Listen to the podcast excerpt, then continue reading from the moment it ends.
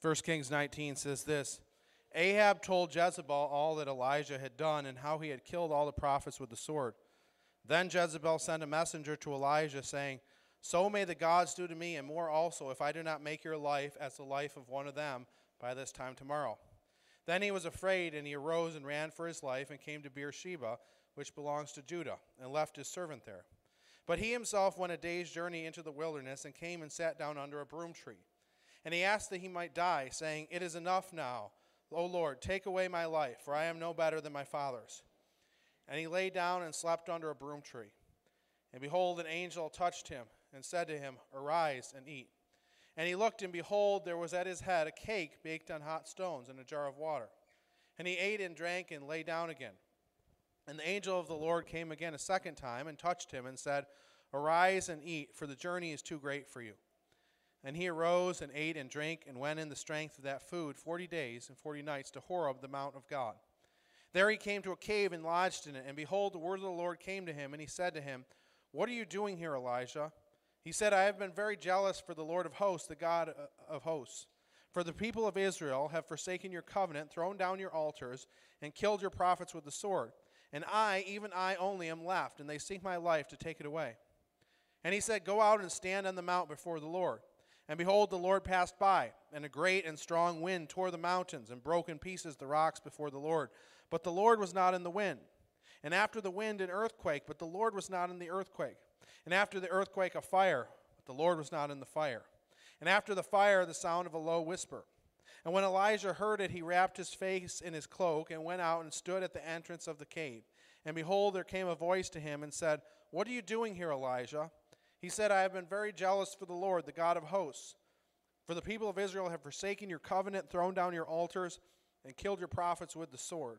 And I, even I only, am left, and they seek my life to take it away. The Lord said to him, Go, return on your way to the wilderness of Damascus. And when you arrive, you shall anoint Hazael, Hazael to be king over Syria. And Jehu, the son of Nimshi, you shall anoint to be king over Israel. And Elijah, the son of Shaphat, Abel Meholeth, you shall anoint to be prophet in your place. And the one who escapes from the sword of Hazael shall Jehu put to death. The one who escapes from the sword of Jehu shall Elijah put to death. Yet I will leave 7,000 in Israel, all the knees that have not bowed to Baal, and every mouth that has not kissed him. Well, there's a story a long time ago, a rumor that the devil was going out of business. Wouldn't that be nice? But the story was the devil was going out of business and he was having a yard sale, deciding to sell all of his old tricks. And so he had all the traditional kind of darts, the t- traditional kind of things that he would use. He had anger, he had fear, he had deceit, he had jealousy, he had lust. All those kind of normal things that you associate with the devil.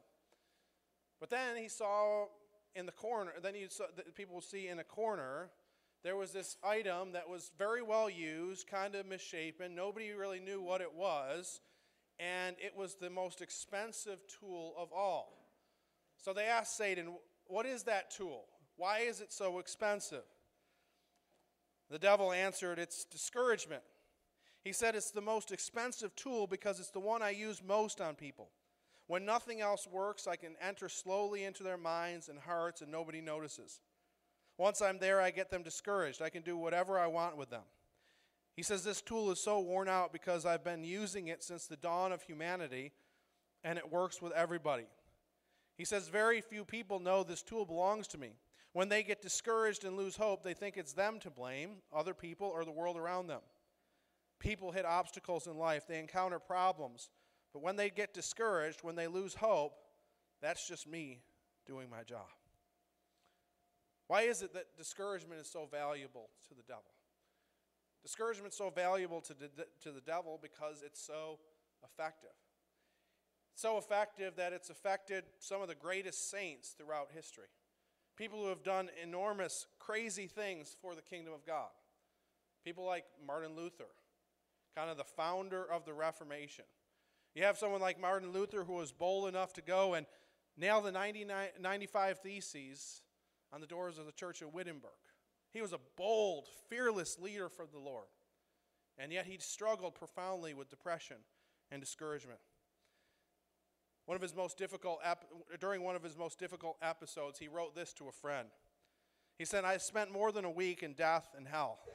My entire body was in pain, and I still tremble. Completely abandoned by Christ, I labored under the vacillations and storms of desperation and blasphemy against God. But through the prayers of the saints, God began to have mercy on me and pulled my soul from the infernal below. Charles Spurgeon was known as the Prince of Preachers. He was known for his great eloquence. He had spoke to thousands and thousands of people. But he had an event that kind of kind of caused him to be discouraged and caused him to be depressed. Uh, he was preaching one day in his parish. There were thousands of people, and some teenagers came in and, and were pulling a prank, and they yelled fire. And in the process, everybody had, headed for the excess, and some of the people got trampled. This devastated him. This almost led him to uh, despair and never to preach again. His wife, Susanna, wrote this about him during that episode. He said, my, She said, My beloved's anguish was so deep and violent that reason seemed to totter in her throne, and we sometimes feared that he would never preach again. David Brainerd, a missionary to the Native Americans of New England, wrote this about the early days of his ministry. He said, My heart is sunk. It seems to me I should never have any success among the Indians. My soul was weary of, li- of my life. I longed for death beyond measure. He went on to struggle with depression and discouragement throughout his life. And as we look at church history, we find that many of the greatest leaders in the church struggled with discouragement.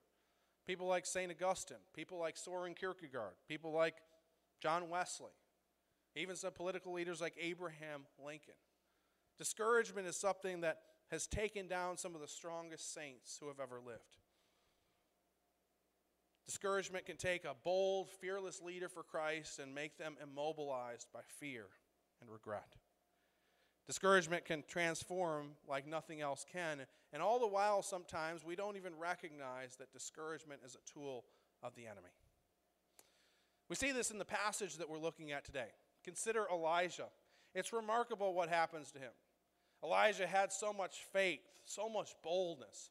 In chapter 17, we see that he marches right into King Ahab's throne room and calls him out on his sin. Ahab was a bad dude. He was following after the gods of the Sidonians, uh, he was following after Baal. He was ruthless. And yet, Elijah is bold enough to go and call him out and say, God is going to judge you for your idolatry. Has no fear. Then we see in chapter 18, we looked at it last week, he sets up this kind of contest with the prophets of Baal. It's this showdown. Who is the true God? Is Yahweh the true God or is Baal the true God? And he's not afraid. He sets up this altar and has water poured on it. And he prays to God, and fire comes down from heaven. So he's a bold, fearless leader for the Lord. But in the passage we're looking at today, he's terrified. Jezebel, the wicked queen, the wife of Ahab, the architect of Baal worship, so to speak, in Israel, is angry that Elijah has killed her prophets. And so she resolves Elijah must die.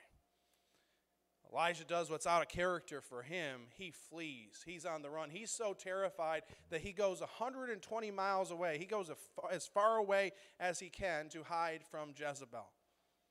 He hides wherever he can, wherever he can to get away from her. And it's remarkable.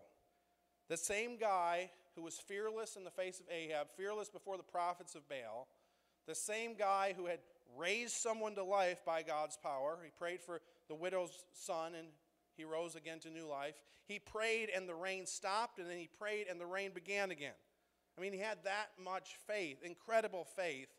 And yet here he is wishing that he's going to, wishing death upon himself, and completely discouraged and depressed.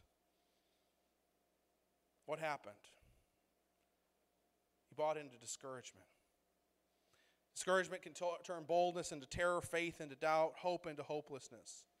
So I'd like to look for a few minutes at uh, Elijah's struggle today and look at specifically two lies that he bought into that caused him to be discouraged. The first lie he bought into was this lie that, that Satan uh, gave to him that your work is useless. Sometimes it's hard to get into the characters of Scripture, but I think that Elijah's expectations for his ministry were not necessarily in accord with what happened. So again, he set up this showdown with the prophets of Baal, and he clearly and unequivocally demonstrated that Yahweh was the true God. And then after that, he killed the prophets of Baal. And I imagine that he thought after this, all right, people are going to turn back to the Lord. The nation is going to renew the covenant. People are going to do away with idol worship. He thought revival was going to break out. God's power had been demonstrated in such a powerful way, and yet now that doesn't happen, or it doesn't appear that that's happening. Jezebel is on a fury and she wants to destroy him and probably all the other prophets of the true God as well. And so Elijah is running for his life because the change that he hoped would come about doesn't happen. And I imagine he feels like all of the work he's done is for nothing. I mean, you can see as he, he's talking to God, it's like they've, they've torn down your altars, they've forsaken the covenant, you know, and he's been following God faithfully, showing them clearly that Yahweh is the true God, and it seems like it's useless. Seems like his work was for naught. I think sometimes we get into that trap. Sometimes our expectations don't meet up with reality. God doesn't work in the way we think that He's going to work, and the result is we're discouraged. Maybe we're praying for a loved one who doesn't know the Lord, and we finally get an opportunity to witness to him or her. And we think this is going to be the moment when they break through, when they come to know the Lord, and then we share our faith with them, and it seems like they're more opposed to, their, to, to God than they were before. Maybe we're trying to kick an addiction. We're confident we're going to be free of it, and then something happens and we just kind of get led back into it again. We think to ourselves, what's the use of trying? I'm going to go back there again, anyways. Maybe we're trying to make good decisions with our money. We're trying to honor God with our finances, and then we get socked with this huge expense, and we're thinking to ourselves, what's the use of trying? Seems like no matter how hard I try, I get further behind. Maybe we've been praying for our marriage and trying to make changes we know need to be made, and no matter what happens, it seems to go from bad to worse. And maybe we wonder, what's the use? Maybe we show love to someone and they stab us in the back, they talk bad behind our back. Seems like the relationship gets further and further apart. When we're discouraged, we often believe that our efforts are useless. Sometimes we think to ourselves, what's the point of trying? John Chrysostom, one of the greatest preachers in the history of the church from the fourth century, uh, he had trouble with his ministry. He had trouble with the fact that he would preach in week in and week out, and oftentimes people didn't respond the way that he thought they should respond. He once complained and said this My work is like that of a man who's trying to clean a piece of ground into which a muddy stream is constantly flowing. That's where discouragement begins. Discouragement often begins with this feeling that what we're doing doesn't matter. That it doesn't matter what you're going to try to do for the Lord, it's not going to turn out well. It's going to end in tragedy. So that's the first lie that Satan tries to get Elijah tries to get us to believe that your work is useless. The second thing he tries to tell us is that we're alone. He tries to tell us you're alone. Look at what Elijah says in verse 10. He says, And I, even I, am left, and they seek my life to take it away. Elijah believes he's serving all by himself. He has no support, no encouragement. It's well known that abusers try to isolate their victims. And that's exactly what Satan tries to do. He tries to get us to believe that we're all alone, that we're doing it all by ourselves. We have no one to turn to. There was a survey that was done a couple years ago um, from the marketing firm YouGov and the conclusion of that survey, they said the social media generation is the one that feels the most alone. Their latest report details a surge in feelings of loneliness among millennials, ages 23 to 38. In their latest poll, 30% of millennials reported feeling lonely either always or often. 30% always or often, compared to 20% of their boomer counterparts. And this is especially significant as loneliness tends to trend uh, as, as people get older, they tend to get lonelier. So it's concerning the amount of loneliness in our culture. And in a culture of loneliness, Satan tries to isolate us and make us feel like we're all alone. Maybe it's kind of directly like Elijah. You know, maybe we're the only Christian in our workplace, maybe we're the only Christian in our family, and Satan wants us to believe that we're all by ourselves. Like these beliefs that you have, these efforts that you're trying to make to, to pursue God, I mean, they're crazy. I mean, you're foolish to be doing this. No, everybody else is having a good time. Everybody else is living their best life, and you're trying to follow this God who's going to lead you to failure. Sometimes Satan tries to get us to believe that. Another way that he tries to isolate us is he tries to get us to believe that we're alone in our struggles. We live in the Facebook, Instagram generation where we can portray the perfect image of ourselves. And we see on social media other families, other individuals who are having an incredible time. They have it all put together, they don't have any problems. We know that isn't true. But that's what Satan tries to get us to believe. Other people have it together, they're perfect families without problems. Maybe we think to ourselves, nobody else knows what I'm going through. Nobody knows what it's like to deal with anxiety or depression. Maybe we think to ourselves, nobody sins like I do. Nobody else struggles with pornography like I do. Nobody else has problems with their kids like I do. Nobody else has marriage problems like I do. Satan wants us to believe that we're all by ourselves, that everybody else has it all put together, that they're living happy, successful lives, and we're the only ones that struggle. Another variation is Satan tries to get us to believe that nobody else cares. The people around you, they don't care about you, they only care about themselves. So Satan tries to isolate us, and that's what he does with Elijah, and he's incredibly successful in doing that. Tries to be get, he tries to get him to believe that his work is useless and he's all alone. But here's the thing those are lies. Those are lies. They're distortions. Psychologists call them cognitive distortions. And what happened is, you know, you'll have an event that happens, and that's an objective fact. And then our minds sometimes take that from there and kind of add details to those things or, or kind of take it to an extreme. So look at what happens in this passage. One thing happens. Elijah or uh, Jezebel says that she's going to kill Elijah. That's the only event that happens. Only thing that happens. And from there, Elijah catastrophizes that event. Uh, catastrophizing psychologists just define it as this to imagine the worst possible outcome of, of an action or event, to think about a situation or event as being a catastrophe or having a potentially ca- catastrophic outcome. So the only thing that happened is Jezebel says she's going to kill him. That's it. And he takes that and just kind of runs with him with that, and his fear gets the best of him, and that just kind of influences all of his life.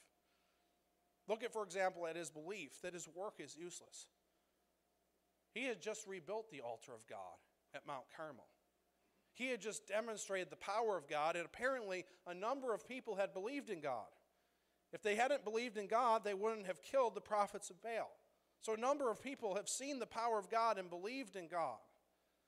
And we know that God is working behind the scenes and He's going to raise up two new kings that are kind of going to continue this renewal movement, and God is going to raise up a prophet. And so it's foolishness for Elijah to believe that his work is useless. I mean, he's demonstrated before all Israel that Yahweh is the true God. He is the God over life and death. He's the God over the elements, the God over the wind and the rain, the God who brings down fire from heaven. So it's foolish to believe that his efforts were useless, but his fear got the best of him. One bad thing happens in his life, and he kind of catastrophizes that and goes and follows after his fear rather than God. Look, secondly, his belief that he was alone. He was told in uh, chapter 17 by Obadiah that Obadiah had hidden a hundred prophets of the Lord. So Elijah knows there's at least another a 100 prophets other than himself who are alive. Further, God's going to declare to him that there are 7,000 in Israel who haven't bowed their knee to Baal. So, this idea where he's just like, oh, I'm all by myself, there's nobody else, there's no other prophets, there's nobody else following the Lord, it's patently false. But he buys into that lie and he believes falsehood, falsehood rather than the truth. And as a result, he's incredibly discouraged. Think about the struggles of some of the people we talked about. Martin Luther. He's one of the most influential Christians in the last thousand years. We're kind of uh, in that tradition of the Reformation. Any Protestant church is in the tradition of the Reformation. You know, we might not be here in the same sense if he didn't do what he did. Incredible ministry. His belief that he didn't make a difference is patently false. Consider David Brainerd. He was incredibly discouraged at the beginning of his ministry, wished for death. Now, he persevered, and after about a year and a half, he started to see a revival among the Indians in New England. Uh, after another year and a half, he started to see a number of people come to know the Lord. About 150 people uh, from that tribe come to know the Lord. Tragically, at the age of 29, he passed away. Now, you think about his life, and some people would say he wasted his life. We think about the number of people who knew, came to know the Lord because of his ministry. Not only that, after he died, one of the greatest American theologian, Jonathan Edwards, decided he was going to publish David Brainerd's journals. And after he published those journals, a man by the name of William Carey read his journals. William Carey went on to become the father of modern missions. He was kind of the, the inspiration for the modern missionary movement. If it wasn't for him, there would be potentially hundreds or thousands of missionaries who wouldn't uh, have been sent out throughout the world. And his inspiration was William Carey's journals. And yet, at the beginning of his ministry, there's William Carey thinking to himself, I'm never going to amount to anything. Why did I come here? Why am I suffering all of these hardships? I'm never going to make any progress. Lord, just take me right now. And yet God used him in such an incredible way. For serving Christ, nothing that we do is in vain, nothing is useless. 1 Corinthians 15 58 says this Therefore, my beloved brothers, be steadfast, immovable, always abounding in the work of the Lord, knowing that in the Lord your labor is not in vain. So we can't buy into the lie that our efforts are useless. Also, we need to make sure we don't buy into this idea that we're alone. As believers in Christ, God has given, a family, uh, given us a family, the church, to do life with.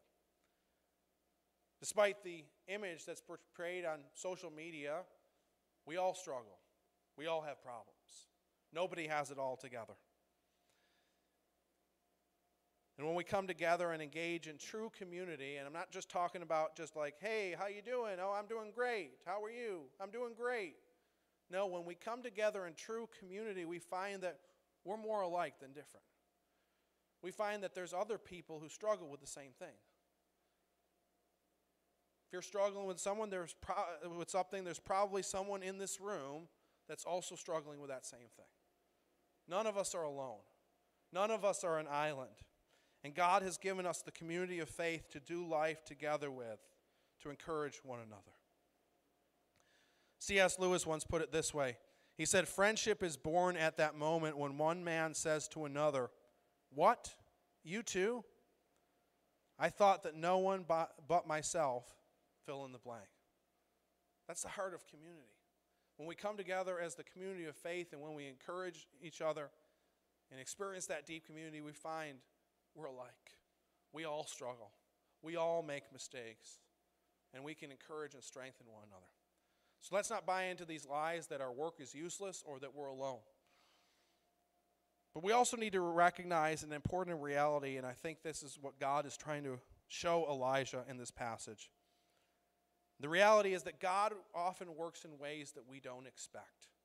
So God calls Elijah to go. So he had uh, he had run to Beersheba, which is about 120 miles away, uh, and he's doing this on foot or on a donkey. So it's going to take him a long period of time. And then once he gets there, God calls him to go to uh, Mount Horeb or Mount Sinai, the place where a former generation had received the Ten Commandments, had received the covenant of the Lord. And so he goes there, and God speaks to him. And God reveals himself to him in an incredible way. So Elijah is hiding in a cave, and God passes by him. And it says at first there's wind, and the wind tears the rocks apart. Says God wasn't in the wind. Then there's an earthquake, shakes the whole foundation of the mountain. Says God wasn't in the mountain. Then it says there was a fire, but God wasn't in the fire. Then there's a sound of a low whisper. In Hebrew, it literally is something like the sound of a thin silence. It's like a nothingness. That's where God is, in that low whisper. Now, traditionally, when we look at this passage, I think sometimes we look at it as kind of an encouragement to follow after Christ in spiritual disciplines. That we have to listen to his voice, that we have to be quiet and silent before him if we want to hear from him. Now, that's true. That's something we should do. We should be silent before him. We need to make sure we listen to his voice. But I don't necessarily think that's the point of this passage. I think God's point here might be a little bit deeper. Now, consider a couple of things that pass by Elijah the wind. Now, what had God just done in Israel? Remember, God had brought a famine on the, on the land, there was no rain. And it didn't rain for an extended period of time. And then, after the showdown with Baal, Elijah prays to the Lord, and they see clouds coming, and then there's this great storm. Look at what it says in chapter 18, verse 45. It says, In a little while the heavens grew black with clouds and wind, and there was great rain. So, in that moment, God brought wind and rain. So, there was a sense in that, in that context that God was in the wind. God had brought the wind, God had worked through the wind. Then consider the other thing that passed by Elijah the fire. Again, remember the showdown with Baal, the prophets of Baal, and how uh, Elijah creates this altar, puts, has water put on it, and then fire comes down from heaven. There was a sense in which God was in the fire. So God was in the wind, God was in the fire, but then after that, God is silent. And the only voice that Elijah can hear is the voice of Jezebel that says, Elijah must die. And I think what God is trying to communicate to Elijah is okay, yeah, I was in the wind, I was in the fire, but just because I'm silent doesn't mean I'm not present. God is trying to show him, even though it seems like I'm not present, even though you're on, your, uh, on, on the run for your life, I'm still there. I'm there in the fire, I'm there in the wind, I'm there in the earthquake, I'm there in the silence. See, it's easy to believe that God is present in the fire. We see it. It's easy to believe that God is present when He brings a storm. It's easy to believe that God is present when He shakes the foundations of the earth. But when we're on the run for our life and nothing seems to make sense, it's hard to believe that God is present. And God tells Elijah, even when you're on the run, even when it seems like I'm silent, I'm there. I'm with you. When we pray for healing and the healing comes, we see God. It's easy to see His presence. When we pray for breakthrough and the breakthrough comes, it's easy to see the presence of God. When we pray for provision and God miraculously provides provision, we see God in that provision. But when we're struggling for our lives and it seems like there's no way out, it's sometimes it's hard to see the presence of God. In this passage, God is silent, but he's working. Well, it seems like he's on the run. Seems like everything has, eh, eh, bad has happened that could happen. God is preparing his plan. God is planning out the kings that are going to come and destroy the worship of Baal, the kings he's going to place on the throne. God is preparing the prophet that's going to come, Elisha. I mean, it's kind of humorous what God does. Because Elijah is like, oh, I'm all by myself. It's all about me. My works are, are futile. Everything that I've done is coming to nothing. And God's like, okay, I'm going to create a clone of you. I'm not going to call him Elijah, I'm going to call him Elisha, and he's going to carry out your ministry. He's going to continue the work that you started. God is present in the silence. But as human beings, I think sometimes we have trouble with that silence. Human beings throughout history have had trouble with that silence. When Jesus came to the earth, people were looking for him to come with a crown and a scepter, but he came as a baby born in a manger. People were looking for him to subject the nations under his authority, but he came in meekness and was led to a cross. We see on that cross, after he died on the cross, he was put in a cold, dark grave, and all that was present was silence. But God was working. And God raised him up from the grave, defeating sin and death, and offers us salvation. So I think we see in this passage, God gives Elijah the key to defeating discouragement. And the key to defeating discouragement is uh, resting in the fact that God is present even in the silence. That's the key to defeating discouragement. Resting in the fact that God is present even when He's silent.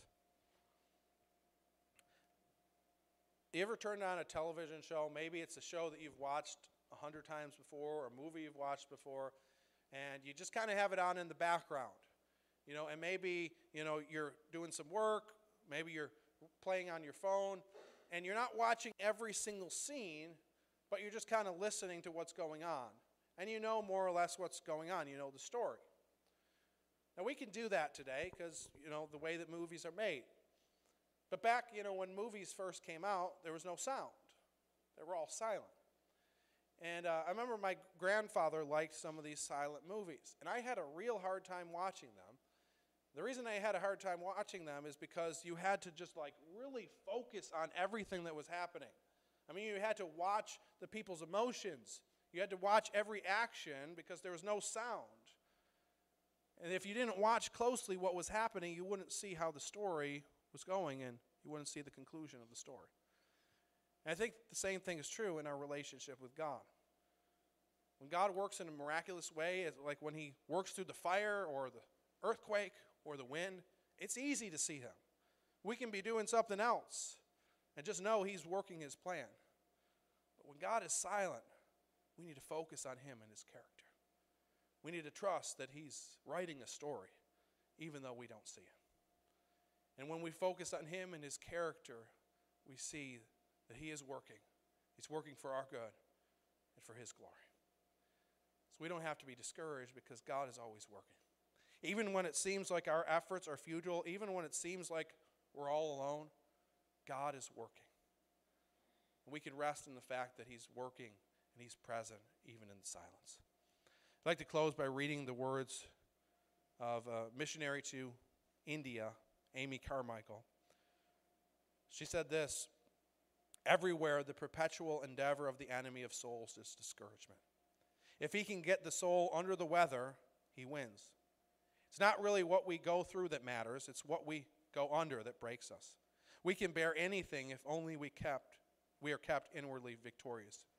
If God can make his birds to whistle in drenched and stormy darkness, if he can make his butterflies able to bear up under the rain, what can he not do for the heart that trusts in him? Let's pray. Lord, we thank you for your love for us. We thank you that you're God of mercy and love, a God who cares about us. We thank you that you're a God who's always in control.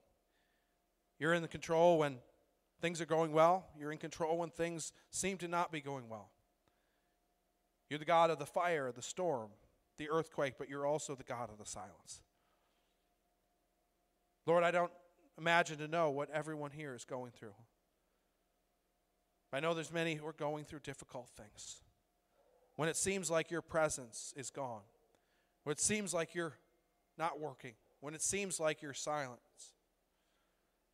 Lord, help us to rest in your faithfulness. Help us to rest in your truth. Help us to know that you're with us, that you care about us, that you have a plan, that you're working even when we don't see it. In Christ's name I pray. Amen.